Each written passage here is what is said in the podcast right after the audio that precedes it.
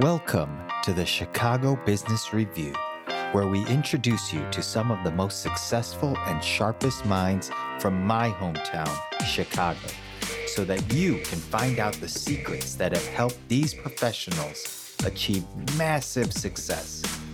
If you want to accelerate your growth in your personal and professional life so that you can do more, have more, give more, and ultimately live the life you've always desired, then sit back and stay tuned in because you are in the right place. I'm your host, Young Lee, and you are listening to the Chicago Business Review.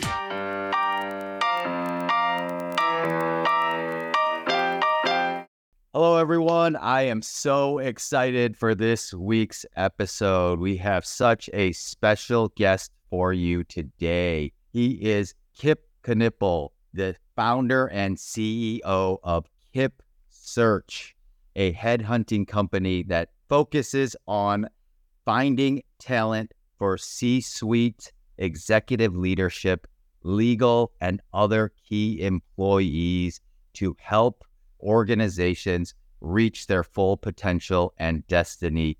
He is a person that is constantly giving and offering knowledge as well as wanting to help the people that he works with. He started out after law school um, in mergers and acquisitions. He did commercial real estate. He also ran for Senate in the state of Minnesota while finishing up law school and trying to marry his now wife. I can't believe he's done all of these things. Let's not wait any longer and welcome Kip to the show. Kip, thanks so much for joining us today, my man. Thank you, Young. I really appreciate it. Thank you so much. Oh no, I was so excited uh, when you agreed to to jump on, and then like we were saying, we were riffing for like 40 minutes before we even started here. And I wish we recorded all of that conversation because it was so insightful and uh, so great to meet such giving people like yourselves. But first, why the decision to start your headhunting um, company and move from being an attorney or focusing on politics or the mergers and acquisitions or commercial real estate and all these other things that you've done in your amazing life so far? Oh, that's a great question. Yeah, I appreciate it. Um, yeah, so I mean, right before launching my executive search firm, I was in commercial real estate at, at CB Richard Ellis, big commercial real estate company, and I loved it, but I just felt like some something was missing. You're helping companies, you know, good good deals on real estate put together, you know, real estate portfolios. I just felt like I was missing that really impact on like the person. Like you're helping companies save money, you're helping them be strategic. But I, anyway, so I was doing commercial real estate. I met some people in the executive search business just to refer business back and forth. And uh, they actually recruited me for a year to come join them. Uh, and then I finally did from day one. Like I just turned to my real estate clients and instead started doing commercial real estate, started doing executive search locally and around the country. And uh, from day one, like all my clients were my own. I won the work, I executed it. You know, my my clients had not heard of the firm I was at until I introduced them, and then so kind of quickly wised up and, and launched my own firm. But it's it's just so meaningful to be able to make such an impact on people's lives. You know, obviously companies getting you know C-suite people in place to really increase the trajectory of the business but then on the candidate side to really help people change their lives, you know, move up in their career, impact their families, you know, personally, their dreams, their goals. And it's just very, very rewarding. And I mean, it's absolutely one of the best decisions I've ever made. Yeah, no, that's that's incredible. And just knowing you a little bit and knowing your caring for humans and people and your willingness to give and provide value, I, I can see how that's just such a great fit for you. I know you've been established for a while now, but uh, you know, what does your typical day look like nowadays? yeah, I mean it it I mean there is no typical day is the honest answer. Um, you know, it's a lot of, you know, half my team's in Minnesota, half is done in Texas. got someone out that was on the East Coast, but but relocated to Ohio not too long ago. So part of it is, you know, initially it was just me and then, you know, grew out a team. And so now it's a lot of, you know, focusing on the business, you know, growing the business, scaling, implementing a lot of the things we learn in, in Arete, you know, the group that we're both members of. Um, so it's a lot of leadership, leadership development, training, I mean, coaching, uh, but then also, you know, you know, your hands in everything in the business. I mean, business development, you know, a lot of time with with clients, trying to you know continue to learn and, and advance my knowledge, and you know, so then I can in turn, you know, give value to the te- people on my team, but then also to our clients. Yeah, no, I like yeah. That's a there is no typical day. Is the honest answer. Yeah, yeah, no, that that that totally makes sense, especially as you've been expanding rapidly from your guys' successes and such. How do you connect with like the companies or your clients? And then when they're looking for somebody, what is the process to try to find that like perfect match? Because I know you have such a high success rate of finding what these companies need. Like, how do you go about that? Because I would imagine, you know, there's not really a science or a formula to it necessarily. So, you know, what do you kind of focus on when you're when you're looking for talent or when you're trying to find a client that you want to partner with? Yeah, no, great questions. Maybe the I'll do the on the client thing first. I mean, as as things have evolved, we really want to, you know, not only like, target the types of companies or industries or things like that, but really companies that have the right core values and the right culture.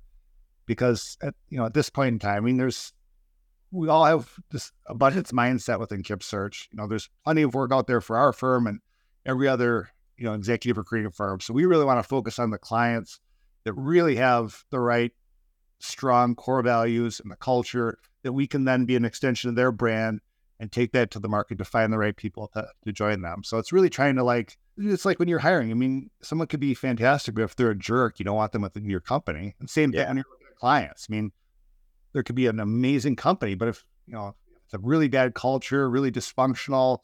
I just talked to someone this morning before our call here, our conversation about just a toxic culture in their old organization. We just try to avoid those on the front end. So it's really trying to target companies have a lot of conversations, you know, get to know the executive leadership and really get to know their culture and their core values and who they're all about. And then in turn, you know, try to be a trusted advisor to them and add value and really build that long-term relationship rather than trying to be transactional and chase their next CFO search or the president search really build a relationship. So when it is time for a new CFO or a president or a chief technology officer or whatever the role is, you know, we're there as as their trusted trusted advisor. So that's kind of part one. Uh huh. Part two on candidates. Um, it's so much fun. I mean, it's it's.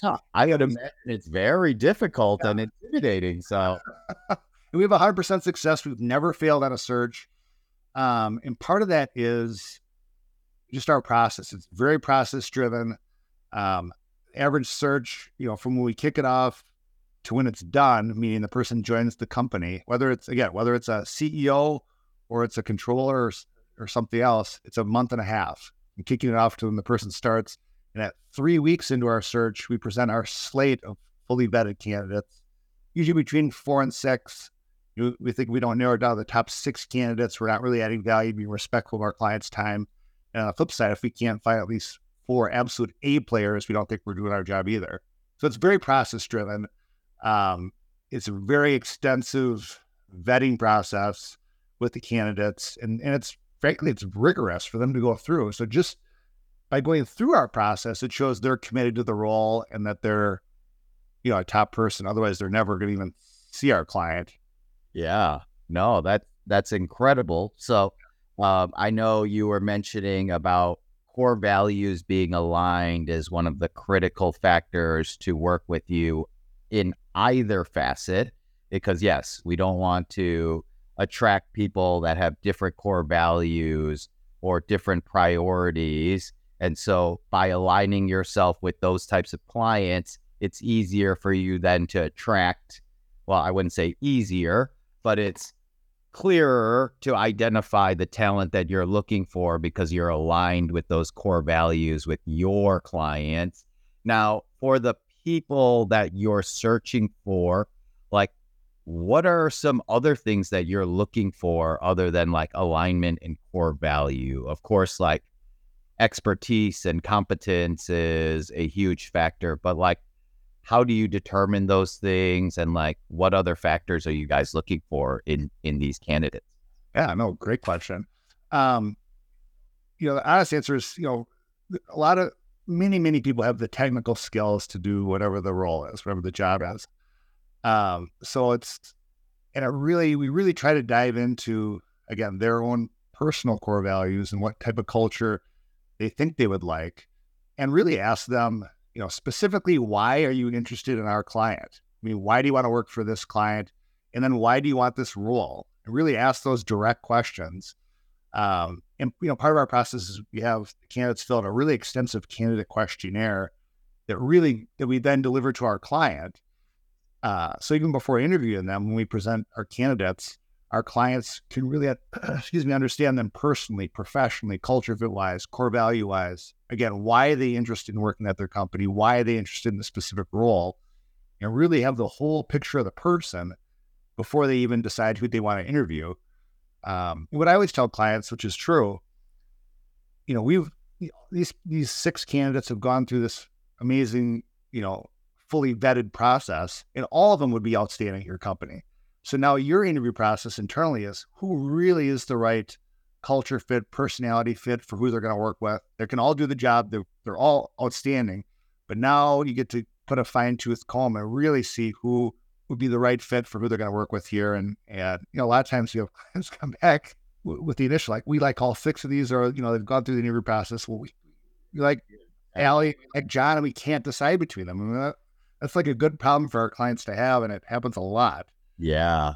And then you just kind of got to go with your gut and, yeah. and make a decision. But we really, we just spend so much time with the candidates to really get to know them and and we're never selling them on a role. We're just giving them enough information to take the next step and the next step and the next step. And so really understanding our client on the front end and understanding the candidate on the other side and just trying to be completely open and transparent so everyone knows what they're getting into. And that's, I mean, there's no secret sauce. I mean, it's yeah, no. So that people and asking, asking the right questions. Yeah, I know. And I feel like that is a superpower of yours is asking good questions and explaining things through stories and things of that nature.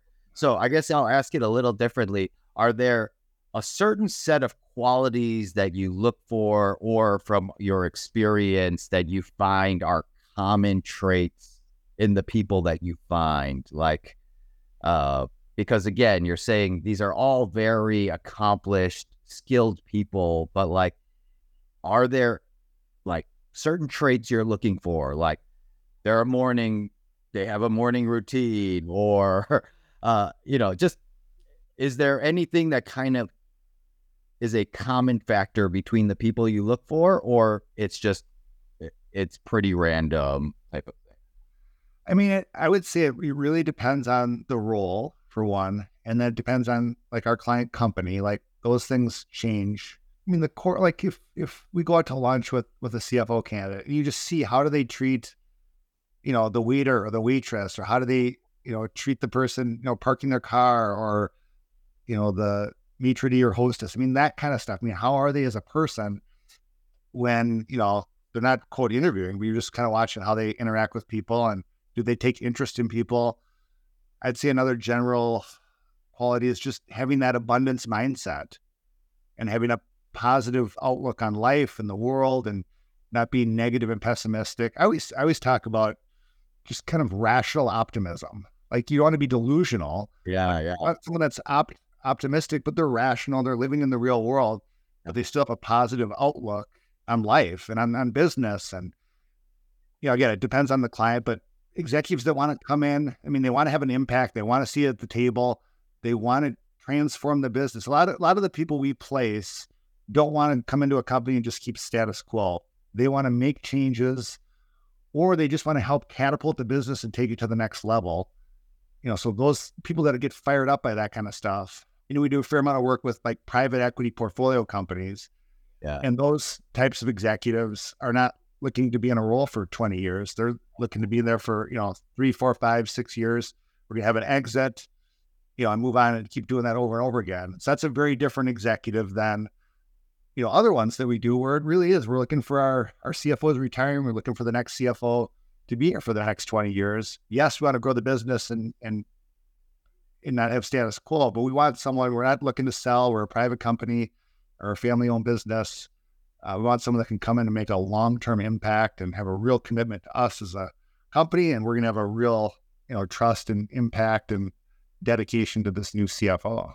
No, that... really, there are some common things, but a lot of it is dependent on the situation and what the business is trying to do, and again, what their culture and core values really are. Yeah, no, that totally makes sense because each each search I would imagine is unique to it in and of itself. And so, yeah, there's some commonalities, like you were saying, abundance mindset, really that rational optimism. I love that term, man. I'm going to have to steal that one from you.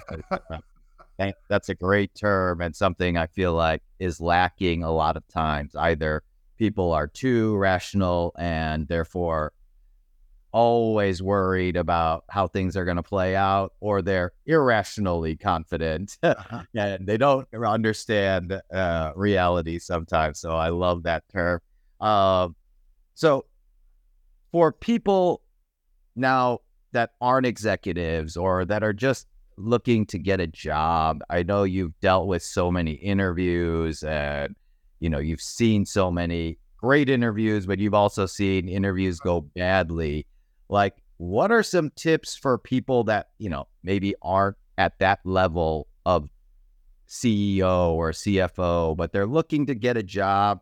They recently got laid off, or you know they're just looking for a better opportunity. Uh, what are some tips and suggestions you would give to those types of people? Oh, fantastic question! And and as you can imagine, I mean, when people hear, you know, what I do, all we do, I mean, people, candidates, people looking for jobs reach out all the time, and in, in my old firm and, and other firms, I mean, a lot of times people won't talk to candidates unless it's a search they're working on. But I always try to spend some time with them, and it's really kind of pay it forward model, and just try to help open doors any way I can. And one thing I always suggest they do is spend a little bit of time, because a lot of times when people are making a move, they're open to different opportunities and all kinds of different things. But I say if you can spend a little bit of time and think, if I could paint the perfect role at the perfect company or maybe it's three or four or five totally different ones. What would that be? And then let's laser focus and try to find that that perfect role or those different perfect roles. And you can always broaden it to other things, but why not look for you're in this you know situation anyway where you're looking for your next role. Why not look for exactly what you think you want and see if you can find it? And you'd be surprised how many times you can rather than just I'm just going to take the next role that I can easily find. Let's look for exactly what you want. And if nothing else, it's just a good mental exercise to go through and help you really look internal and, and think, well, what am I passionate about or what gets me excited and fired up and, and energized? And let's go see if we can go find that. That's that's such that's such an amazing tip. And I think people really should listen to that part because I feel like when people are in the grind, they're not necessarily thinking okay, what do I want? What am I really great at that brings me joy in that I can do every day? Instead, they're like, okay, I'm kind of good at this. This is what I've been doing. So let's just continue on this path.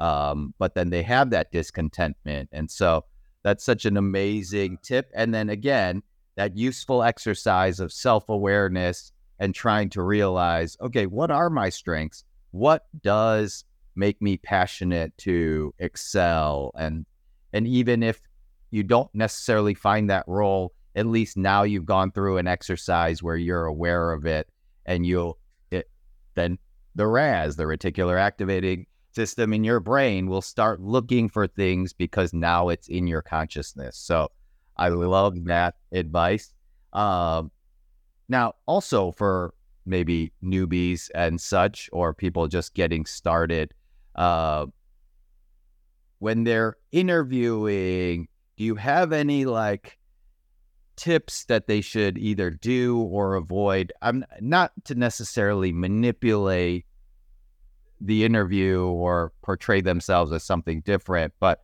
I, you know, I, I, I know you had mentioned like, you know, uh, something that seems obvious, but some people might do is swear a lot when they're interviewing or something like that. Do you have any other tips? Because, you know, you meet these people that are like, I crushed the interview. I don't know what happened. Like, what are some things that they might not have been aware of or that you've seen really just screw up an interview? You mentioned like the way you treat the wait staff or, you know, the help at places, but anything else that that you think of? Yeah, that's a fantastic question. And I just a quick point on that. Like when we, because when our, our candidate goes in interviews, we always then have like an interview, candidate, uh, and then we'll do with our client next. But whenever I hear a candidate say, I absolutely crushed the interview, I mean, it was amazing, it always makes me a little nervous. I'm like, usually, they, you know, and whereas when I when there's a candidate that I know is really good, but they're a little nervous, I'm not sure how it went. It usually went really well with that person, but the person that thinks they absolutely crushed it, yeah, because that, you know, kind of irrational confidence, that's usually a red flag. um, but yeah, we we do like interview prep before they go into and I always tell people, I mean, you want you want to a couple things. You want to dress like overdress, look professional, look nicer than you think you need to, maybe one step nicer than maybe you think is appropriate. Uh, but I always suggest just be open and authentic and be yourself.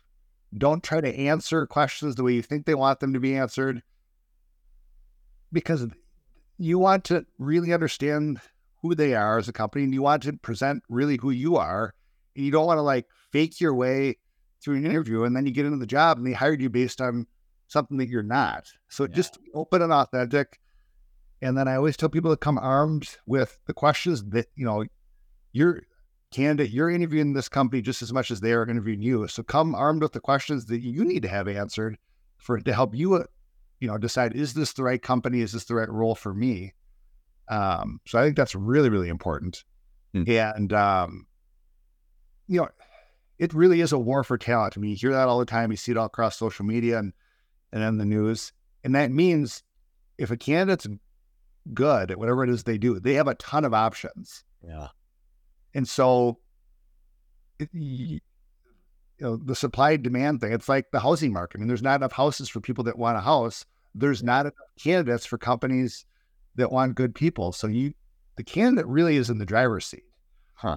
So you want to, you want to carefully evaluate each, but you want to go in with arrogance or confidence or confidence. Yeah. Um, but I think just arming with their questions, and then on the flip side, when they get asked the question, you know, tell me a little bit about yourself, which is so open ended. I try to help them formulate just a, a, succinct paragraph, like, you know, what what are you doing now? What have you done up to this point in your career? Like one or two sentences on that. You know, what do you want to do next? You know, just like a sentence on that. You know, what's what's an accomplishment you've had in your career that someone would be interested to know about?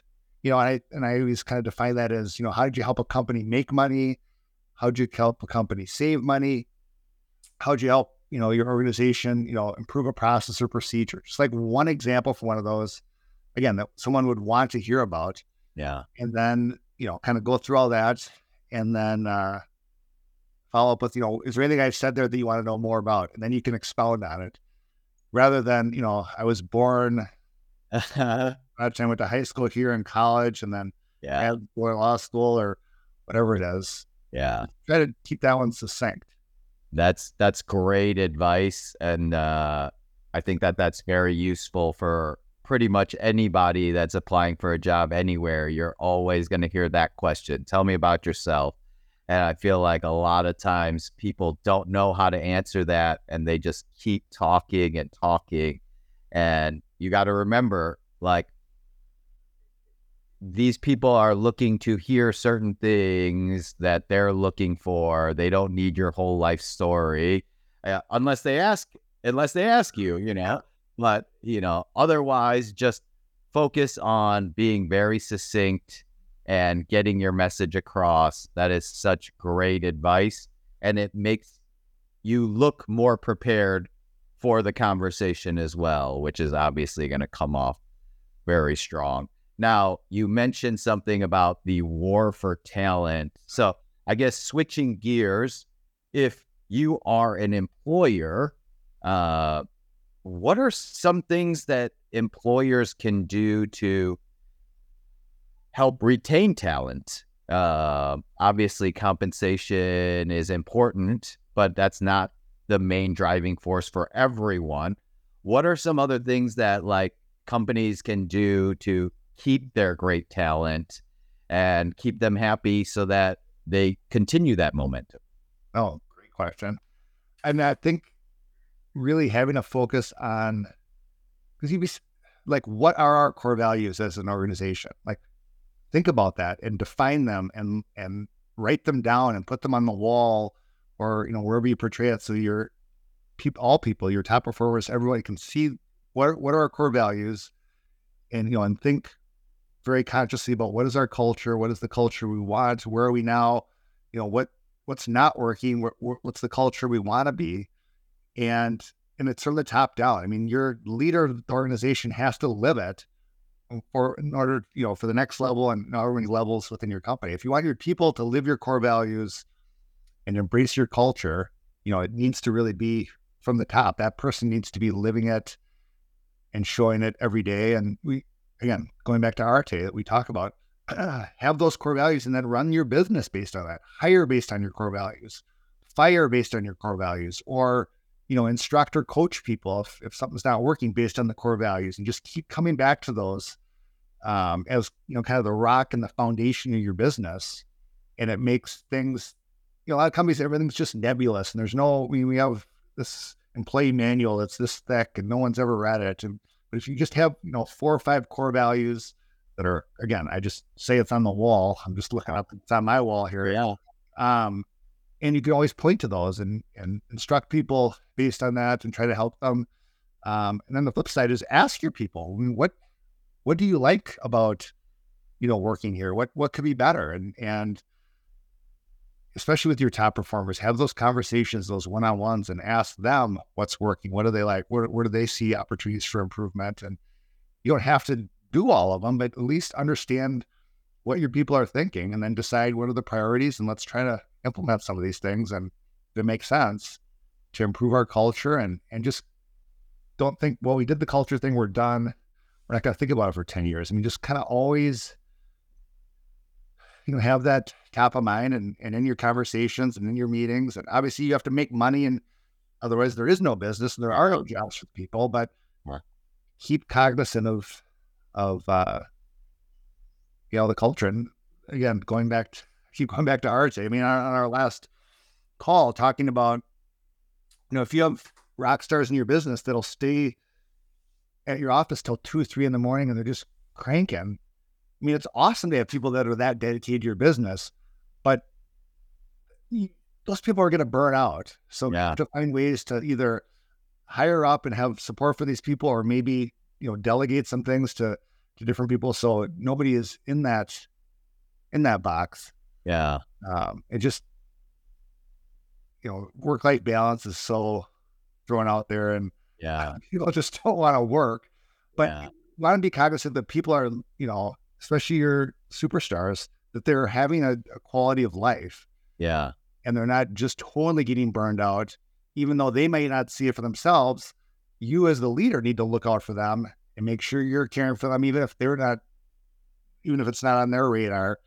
You know, it's your job as a leader to protect your people, even protect them from themselves. Yeah, no, that's such great advice is having that foresight for them and that, like, yeah, either they're not working hard enough. Uh, I feel like the dilemma is you have a group of people that are rock stars that you feel like, oh, they figured it out. I don't need to spend too much time with them. And then there's this other group that you're like, oh man, they really need to pick it up.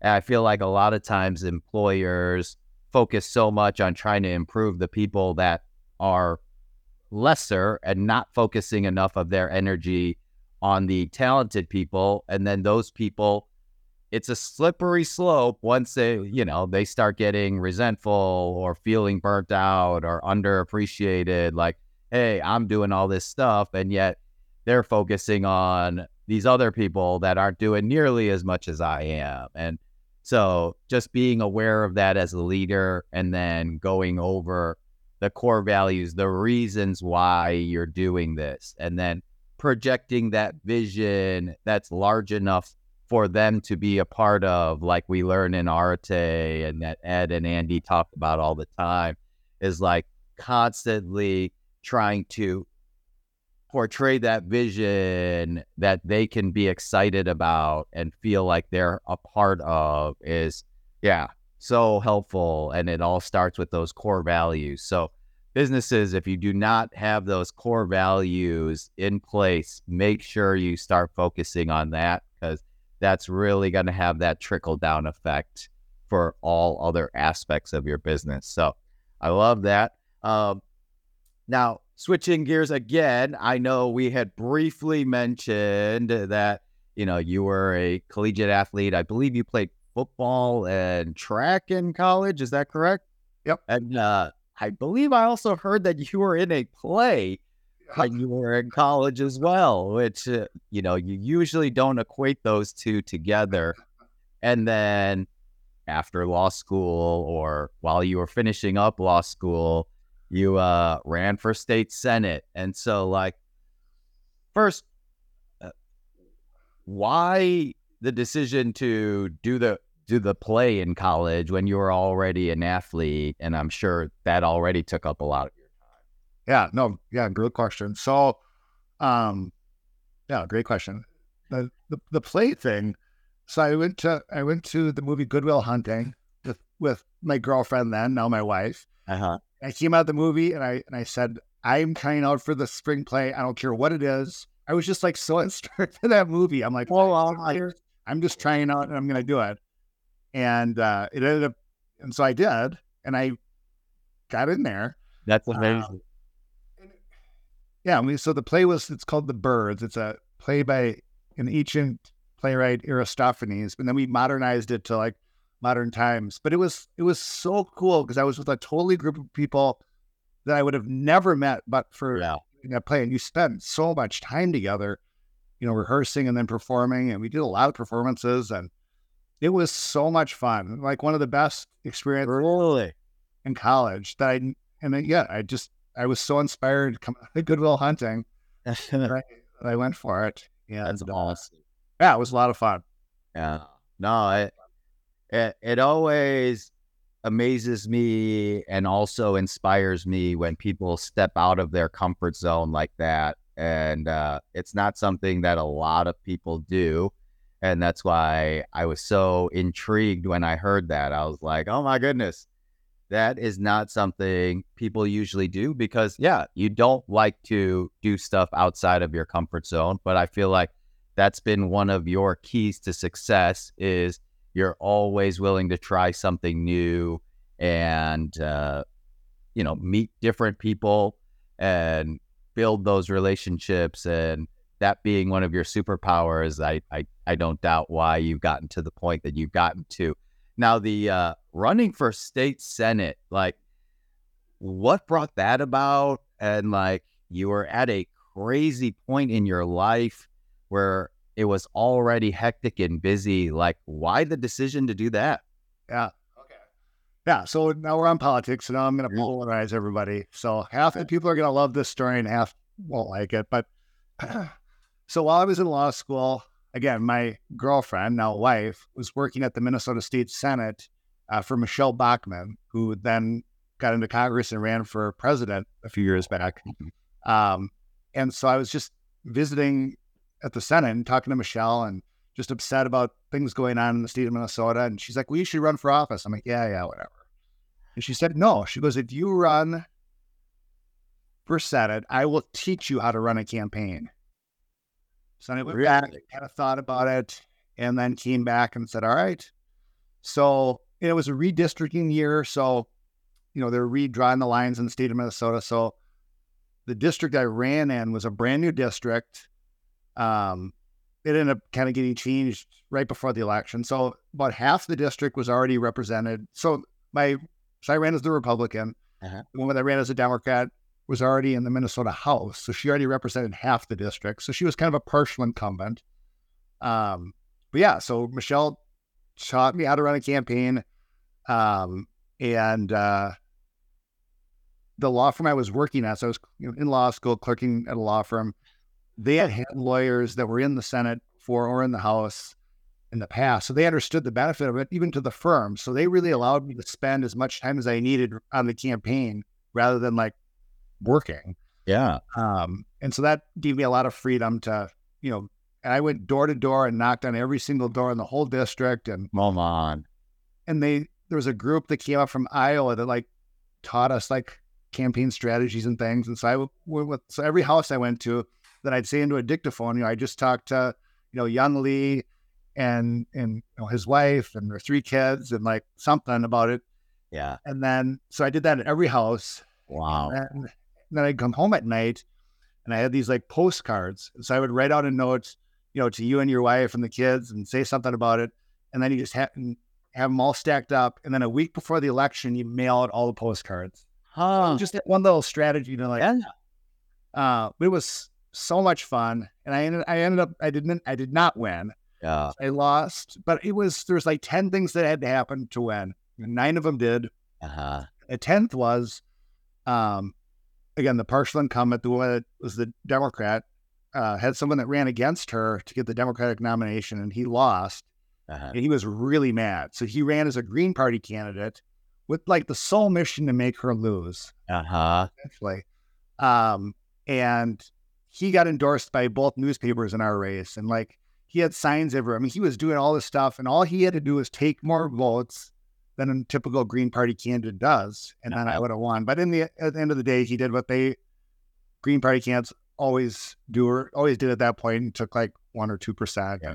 Wasn't enough because the district was already like heavy Democrat. But it was. But I had you know I did parades. I had Democrats and Republicans on you know helping on my campaign, and it was more you know how people say I. A lot of people say, you know, I want to vote for the person, not the party, and Uh-huh. that kind of stuff. And you know, when it's super local, so I think there was a lot of that going on, like just relationships. 'Cause I have tons of friends that are Republicans or Democrats and everything in between, and you know, and people and in the different towns that were in the district, and it was super fun. I mean, I learned so much. But looking back, so I, you know, I I finished. So I, it was in my last semester of law school. So I you know, did my finals. I proposed for my wife. I studied for it, took the bar exam, all while running the campaign. That's So unbelievable. exhausting thinking back about it, but Yeah. it was so much fun. That that's that's incredible, man.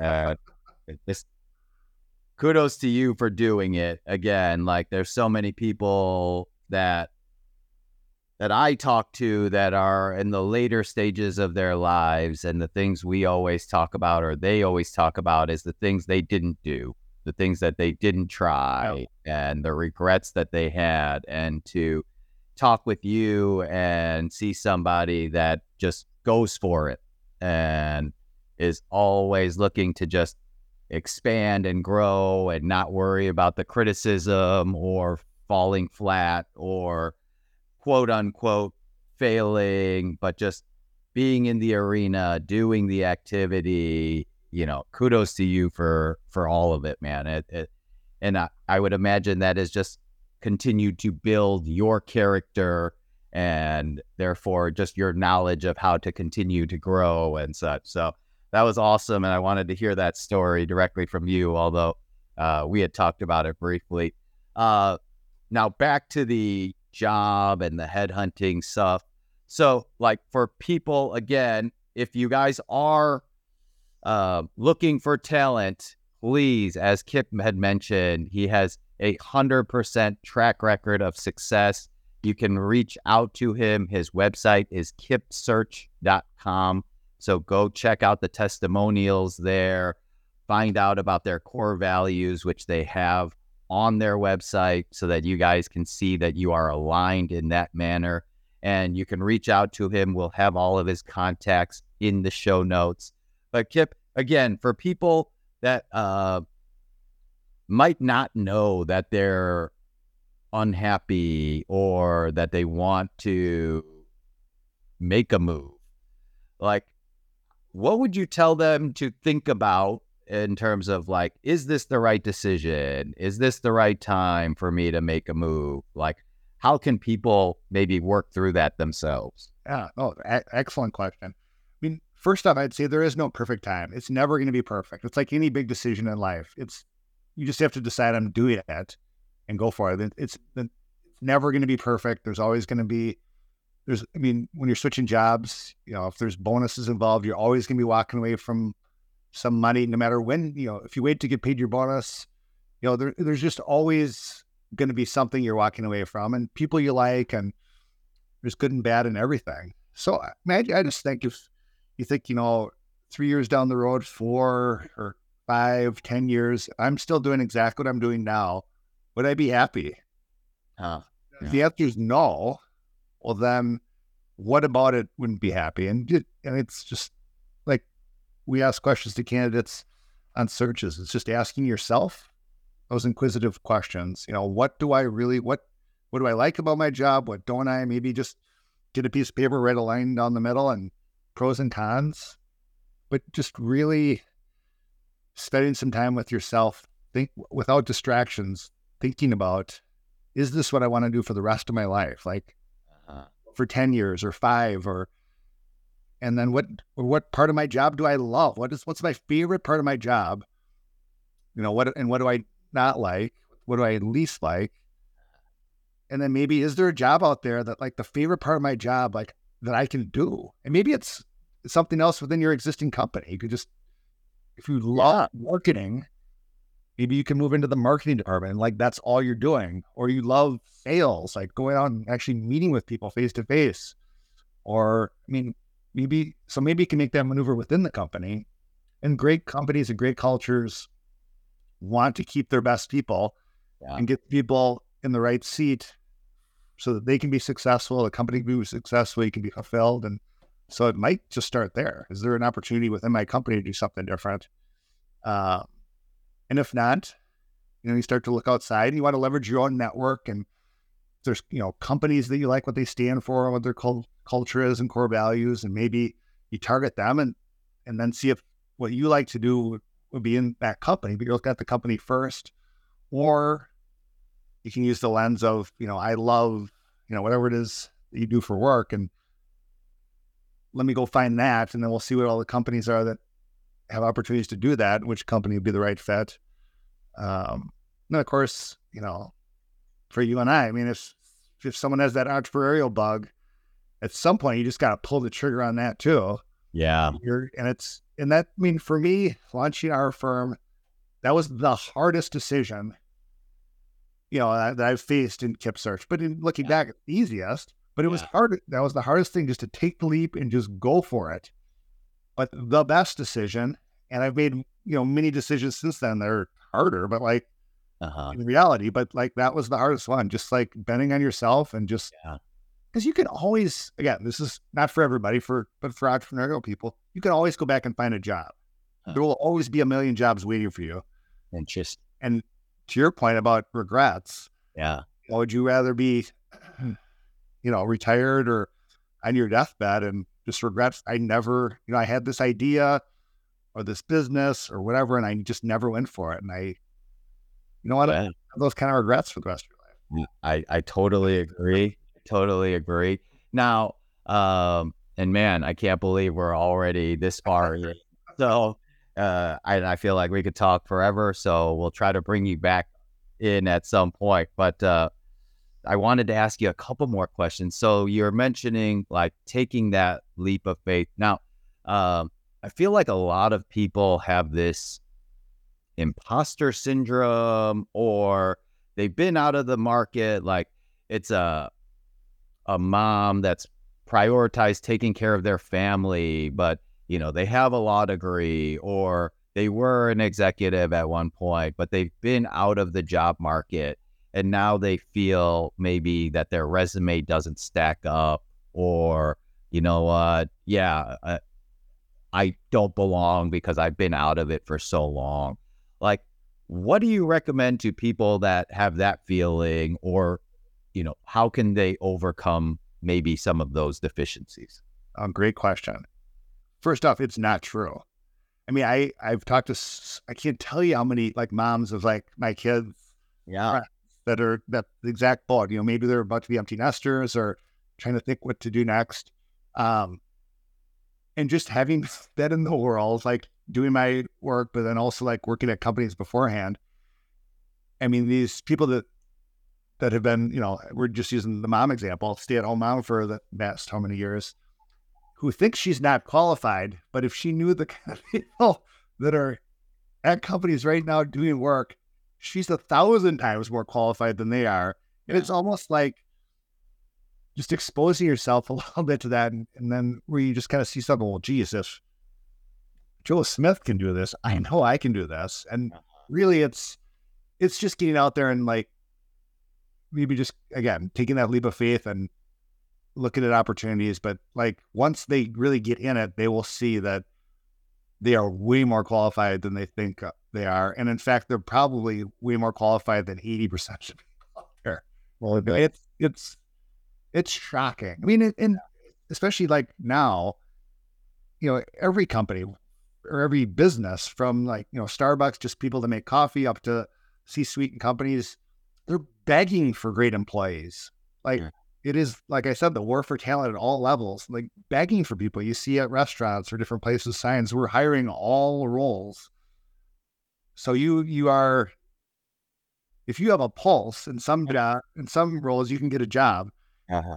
So if you have all this whole skill set, even though you might have been out of the workforce for a while, there are a plethora of opportunities, and it's even easier now. I mean, with LinkedIn and, and other things, we can just look online at op- opportunities. We don't have to physically, you know, pound the streets to look for for roles. That makes it much easier to leverage technology to explore some things.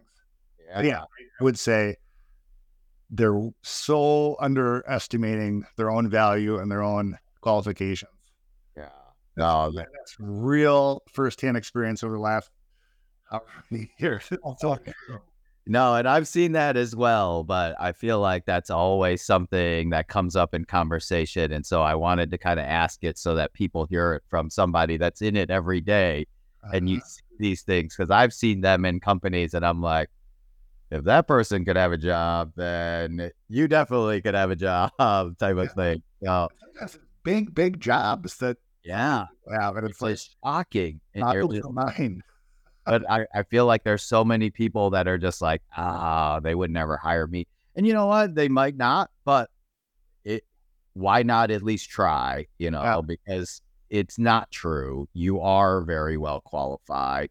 Now, for the people that want to like switch careers or things of that nature, like how does that work? Where like, you know what? Uh, I've been an entrepreneur and I've only been doing this one thing, but uh, it's either not working, it's not my passion, and now I want to try to get a different job, but I it needs to be at a certain level.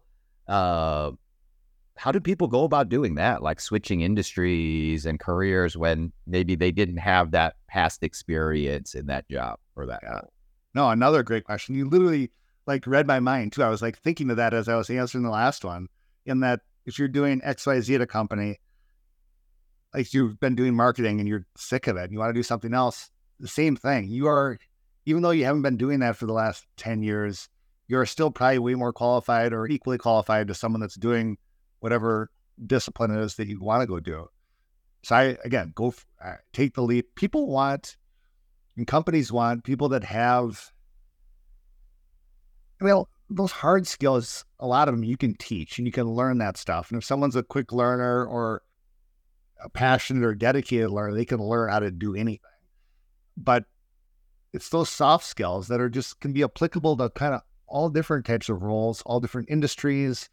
Um, that you, a lot of companies, you just want great people and you just put them in the right seat. And if they want to switch seats, or maybe it means you have to go to a different company to switch seats, you can absolutely 100% do that.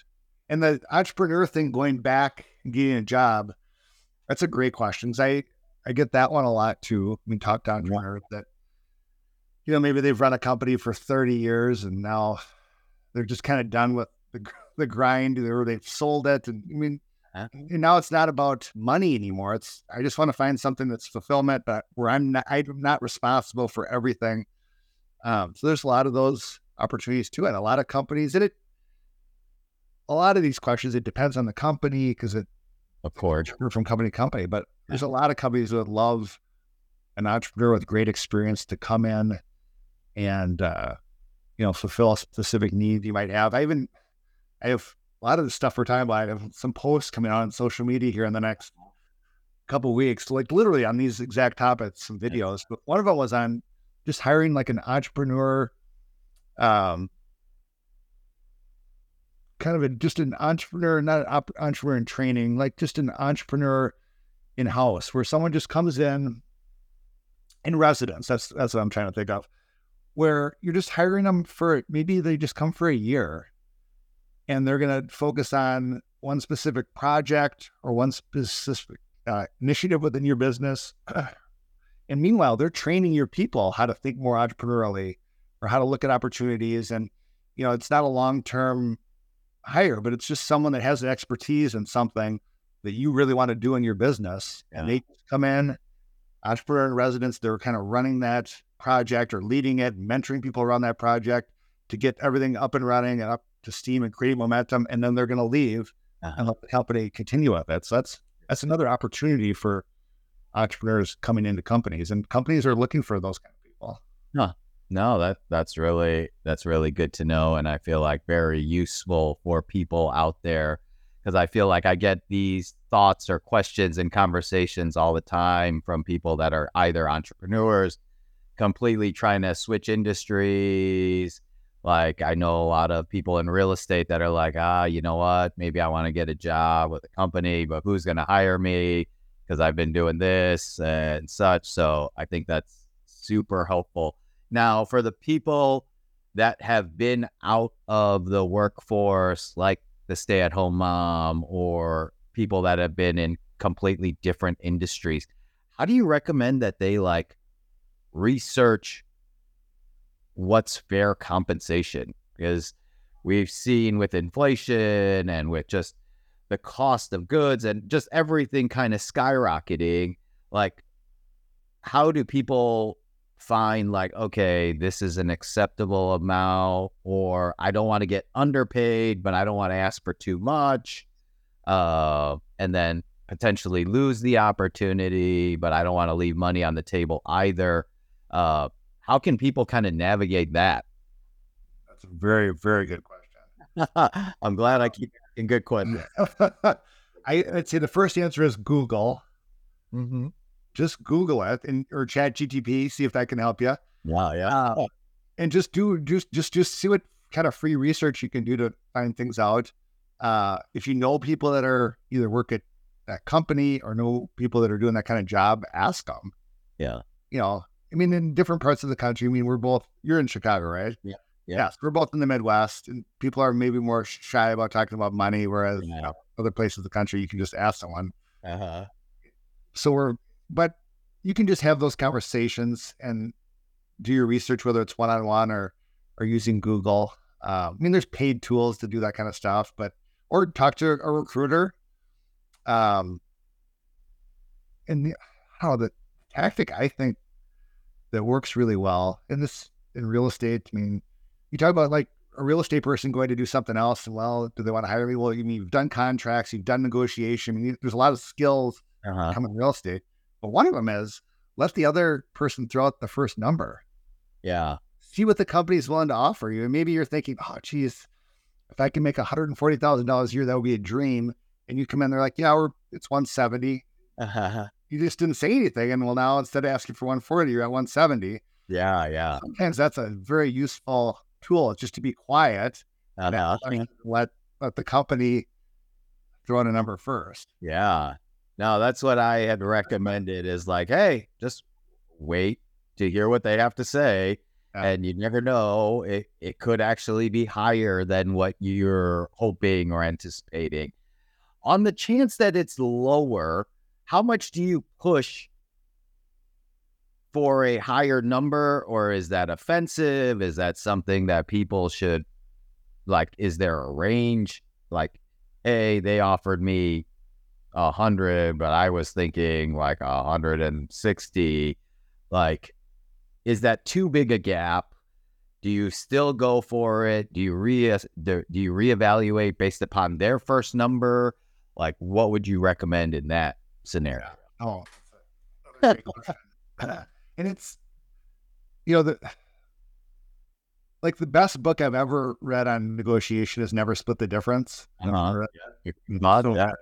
That's the idea. So you kind of got to you, you kind of got to know who you're negotiating on the other side with. I mean, maybe there's someone that just gives a low ball to try to anchor that as the like the starting point. So you just don't know who you're dealing with. Um, and one company might you know pay a hundred thousand dollars a year for this job, and company B might pay a hundred and sixty for the same exact job. So it really depends from company to company. Um, so it's I mean obviously it's helpful if like you're just switching companies, you're but you, it's a career you've already been doing, so you have kind of a feel uh-huh. for where comp's going to be, and it's harder if you're just totally brand new and don't even know where to start. But as you said, I mean, inflation is out of control, and it has been for multiple years here, which is pushing up salaries. And I mean, you had mentioned, you know, you got somebody in your family who's a who's a lawyer. I mean, first year, first year lawyers out of law school that haven't even been in a law firm yet. It depends on where you're in the country, but some are getting paid two hundred thousand dollars a year, and they know nothing other than they just graduated from law school, and like that's their starting salary, Yeah, and that's not even a giant firm. I mean, it's bizarre.